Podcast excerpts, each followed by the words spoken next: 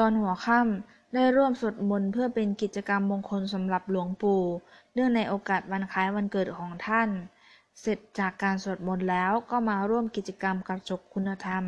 ที่ทางวัดจัดขึ้น โดยให้โดยให้ผู้เข้าร่วมกิจกรรมได้ตั้งคำถาม วงเล็บปุจฉาแล้วมีพระภิกษุมาตอบคำถาม วงเล็บ วิสัชนา ในประเด็นที่ตั้งเป็นคำถาม กิจกรรมนี้ดำเนินไปใกล้จนถึงเวลาเที่ยงคืน จึงได้เริ่มมีพิธีกรรมสวดมนต์ส่งท้ายปีเก่าต้อนรับปีใหม่ การสวดมนต์เริ่มต้นเวลา 23.30 น ของวันที่ 31 ธันวาคม 2548 และไปจบลงเมื่อเวลา 30นาฬิกา0.30 น ของวันที่ 1 มกราคม 2549 แม้เวลาจะเป็นเพียงแค่หนึ่งชั่วโมง แต่ก็ทำให้เกิดความหมายในใจของผู้ร่วมสวดมนต์ว่า เป็นการสวดมนต์คล่อมเวลาจากปีเก่าที่กำลังจะหมดจะหมดไป และเข้าสู่ปีใหม่ที่กำลังจะมาถึง เสร็จจากพิธีสวดมนต์ส่งท้ายปีเก่า และต้อนรับปีใหม่แล้ว ก็เป็นอันเสร็จพิธีกรรมของวันนั้น ผู้เข้าร่วมกิจกรรมต่างแยกย้ายกันไปพักผ่อน ผม กลับมาถึงที่พักในเวลาที่คงล่วงเลยไปหนึ่งหนึ่งนาฬิกาเลยเวลาไปหนึ่งนาฬิกาแล้ว ในห้องพักมีพระภิกษุสามเณรที่มาร่วมงานวันเกิดของปูหลวงพักอยู่เต็มไปหมด เหลือแต่ที่นอนของผมซึ่งมีหมอนและเสื่อปูไว้ ให้รู้ว่ามีคู่ครอบครองอยู่ตรงนั้นแล้ว ผมไหว้พระแล้วนอนหลับไปในเวลาอันรวดเร็ว ตื่นนอนในเวลารุ่งสางของวันที่ 1 มกราคม 2549 พระภิกษุสามเณรต่างลุกขึ้นส่งเสียงพูดคุยสนทนากัน ผมรู้สึกตัวเองว่าเป็นคฤหัสถ์เพียงผู้เดียวที่หลับนอนอยู่ท่ามกลางหมู่บรรพชิต เมื่อเสร็จภารกิจส่วนตัวแล้ว ก็รีบไปที่หน้าพระอุโบสถอันเป็นสถานที่ประกอบกิจ บวงสรวงเทวดาฟ้าดินของหลวงปู่ณบริเวณหน้าพระอุโบสถมีประชาชนมาร่วมงานมากมายหลาย ณบริเวณหน้าพระอุโบสถมีประชาชนมาร่วมงานมากมายชชนิดที่เรียกว่ามืดฟ้ามัวดิน เครื่องประกอบพิธีบวงสรวง ตั้งอยู่ตรงหน้าประตูเข้าอุโบสถ ผมเบียดแทรกตัวเองเข้าไปในฝูงชน มีครอบครัวหนึ่ง ปูเสือนั่งอยู่ที่สนามหญ้าหน้าพระอุโบสถ ได้เชิญให้ผมไปนั่งลงบนเสือ พร้อมกับขยับตัวเพื่อแบ่งที่นั่งให้ผม ผมกล่าวขอบคุณแล้วนั่งลง เมื่อนั่งลงเรียบร้อยแล้ว ผมมองไปรอบๆตัว พบว่าประชาชนที่นั่งแออัดกันอยู่นั้น ต่างรอคอยเวลาที่จะที่ต่างรอคอยเวลาที่พิธีบวงสรวงจะเริ่มต้นขึ้น ใจทุกดวง สายตาทุกคู่ ต่างรอคอยเวลาที่หลวงปู่จะเข้ามาสู่บริเวณพิธี ขณะที่นั่งรออยู่นั้น มีผู้หวังดีนำทูบกำมือหนึ่งมาให้ผม ทั้งนี้คงเป็นเพราะเขาเห็นว่าผมยังไม่มีทูบอยู่ในมือเหมือนคนอื่น ครั้นได้เวลา หลวงปู่ก็เดินเข้ามาสู่บริเวณพิธี ดวงตาทุกคู่ต่างจ้องมองไปที่พระภิกษุหนุ่ม ที่รู้จักกันในนาม หลวงปู่พุทธอิสระทูบในมือของทุกๆคน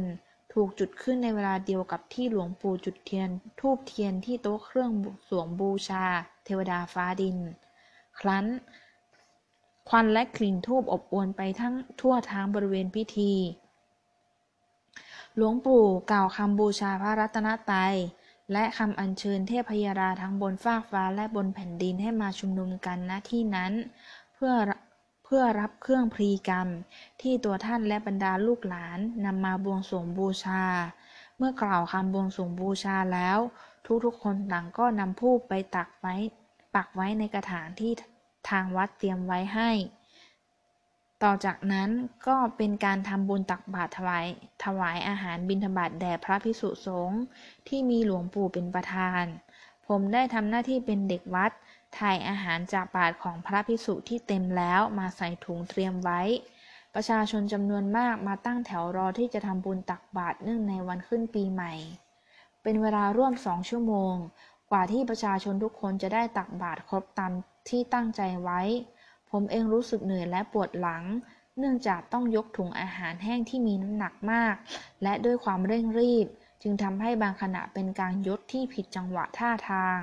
เมื่อการตักบาตรเสร็จแล้ว จึงมานั่งพักเหนื่อยด้วยความสุข ที่มีโอกาสทำบุญวันปีใหม่ร่วมกับประชาชนเป็นจำนวนมาก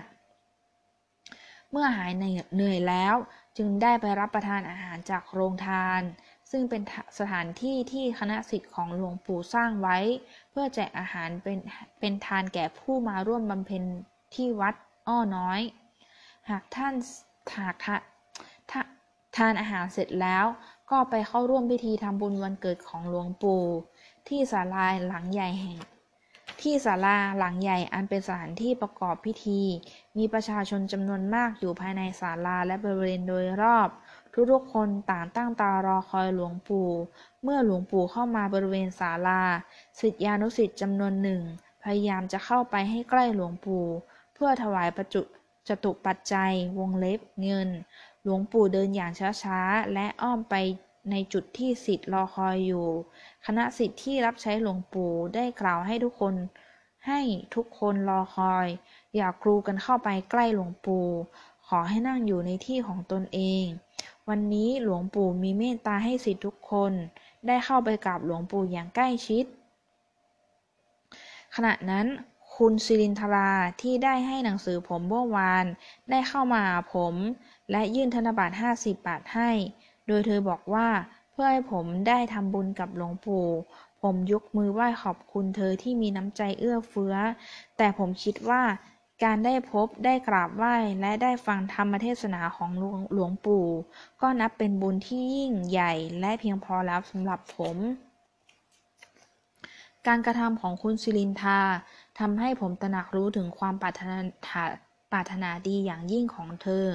แต่ผมก็ไม่รู้จะกล่าวถ้อยคำอะไรให้เธอเข้าใจความรู้สึกของผมได้ เมื่อสิทธิานุสิทธิ์ได้เข้าไปกราบถวายจตุปัจจัยและสิ่งของต่างๆ ครบถ้วนแล้ว หลวงปู่จึงได้กล่าวสนทนากับผู้เข้าร่วมพิธีอย่างเป็นกันเอง จบจนจนจบจนถึงเวลาที่ท่านจะต้องฉันพัตตาหาร หลังอาหารเที่ยง ช่วงที่รอฟังพระธรรมเทศนาของหลวงปู่ ได้มีเสียงประกาศต้องการรายงานที่จะช่วยแยกแยะ แยกแยะอาหารแห้ง ที่มีศรัทธาประชาชนนำมาถวายอาหารบิณฑบาตแก่พระสงฆ์ผมจึงได้ปลีกตัวจากศาลาไปช่วยคัดแยกอาหารแห้งแล้วบรรจุกระสอบ ช่วงบ่ายวันนั้น ผมได้ช่วยพระภิกษุสามเณรคัดแยกอาหารแห้งประเภทข้าวสาร น้ำตาล น้ำปลา น้ำมันพืช และอาหารแห้งอื่น ๆ ให้เป็นประเภทเดียวกันอยู่ในถุงเดียวกัน แล้วเย็บปากถุง พื่อจะได้นำไปมอบให้สถานที่ต่างๆ ซึ่งมีความจำเป็น และต้องการอาหารแห้งเหล่านั้น อาหารแห้งมีจำนวนมากมาย จึงทำให้เวลาช่วงบ่าย ผ่านไปกับอาการคัดแยกอาหารแห้ง จนไม่ได้ฟังธรรมเทศนาของหลวงปู่ที่ศาลาผมกลับไปยังที่ศาลาอีกครั้งหนึ่งในเวลาเย็นแล้ว ขณะนั้นหลวงปู่กำลังแจกของที่ระลึกให้กับศิษยานุศิษย์ที่มาร่วมงานวันเกิดของท่าน บรรยากาศการรอรอรับของที่ระลึกจากหลวงปู่ เป็นไปอย่างกันเองเหมือนบุคคลในครอบครัวเดียวกัน จวบจนถึงเวลาห้าโมงครึ่งของเย็นวันนั้น กิจกรรมต่างๆ จึงยุติลง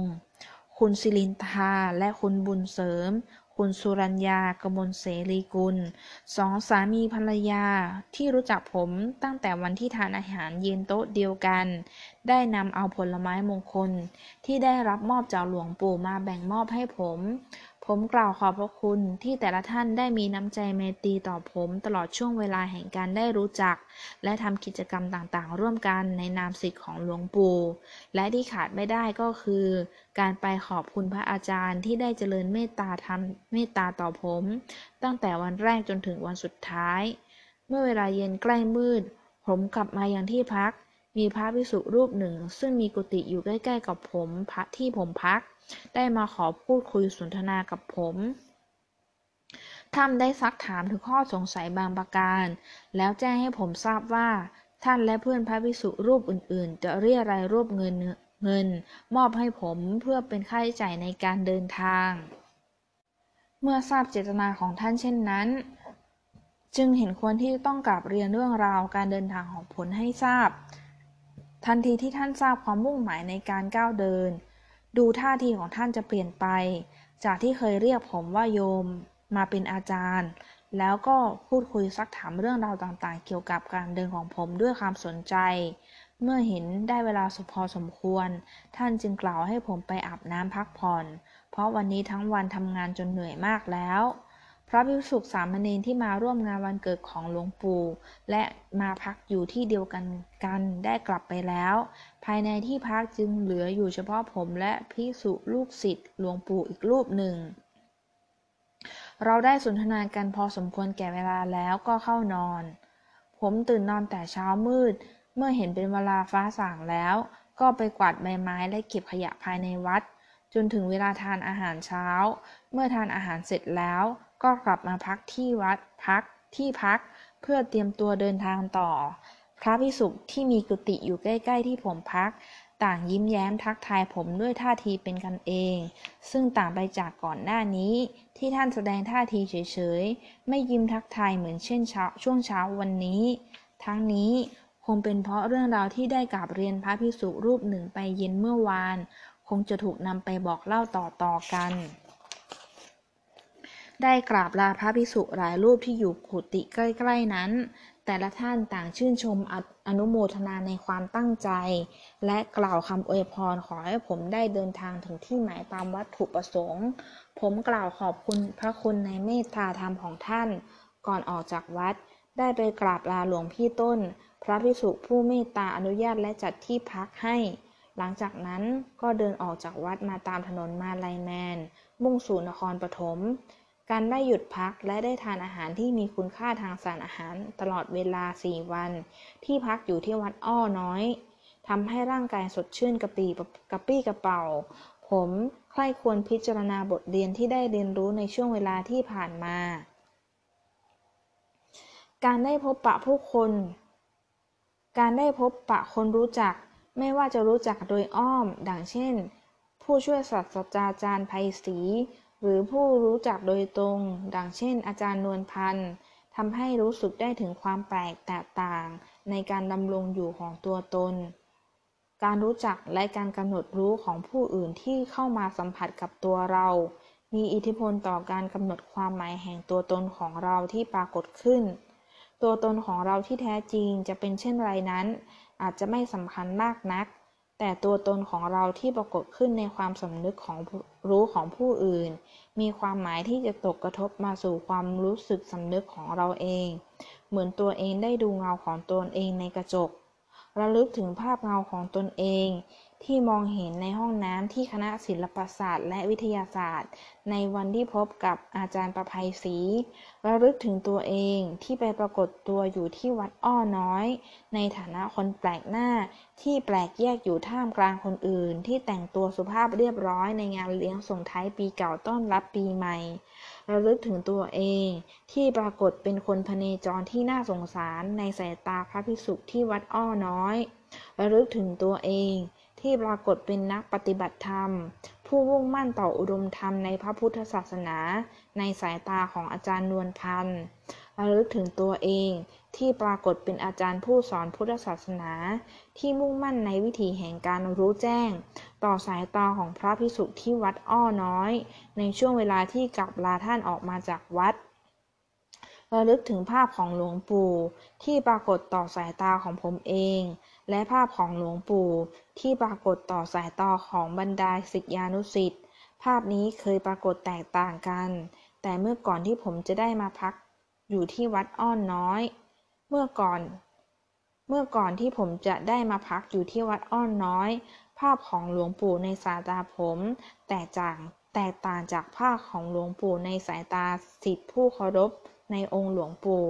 แต่มาวันนี้วันที่ผมได้มาพำนักอยู่ที่วัดอ้อน้อย ถึงสี่วันทำให้ผมมองเห็นภาพหลวงปู่ ผ่านศรัทธาที่แน่วแน่และบริสุทธิ์ของเหล่าบรรดาศิษย์ศรัทธาที่แน่วแน่และบริสุทธิ์นั้นทำให้ผมมองเห็นภาพขององค์หลวงปู่อย่างกระจ่างชัด ผลไม้มงคลที่บรรดาศิษย์หลวงปู่นำมามอบให้ผมด้วยจิตอันประกอบด้วยไมตรี เป็นผลไม้ที่ผมที่ผมเคี้ยวกลืนด้วยจิตที่สัมผัสรู้ถึงรสชาติที่หอมหวานอริดอร่อย เป็นผลไม้มงคลอย่างแท้จริง ผมน้อมจิตลดลงลดคารวะองค์หลวงปู่ ด้วยความสำนึกในพระคุณของท่าน องค์หลวงปู่ที่แท้จริงจะเป็นอย่างไร ไม่ใช่สาระสำคัญสำหรับผมอีกต่อไป เพราะองค์หลวงปู่ที่ปรากฏในใจณขณะนี้ คือองค์พระผู้เป็นที่ตั้งแห่งศรัทธาของประชาชน เป็นบ่อน้ำแห่งบุญที่ประชาชนได้กิน ดื่มกินลิ้มรสเป็นมโนสันเจตนาหารที่หล่อเลี้ยงบำรุงกุศลจิต ให้เกิดขึ้นในบรรดาสิทธิานุสิทธิ์อย่างไม่จำกัด ผมขอน้อมคารวะองค์หลวงปู่นั้นด้วยความเคารพอย่างยิ่ง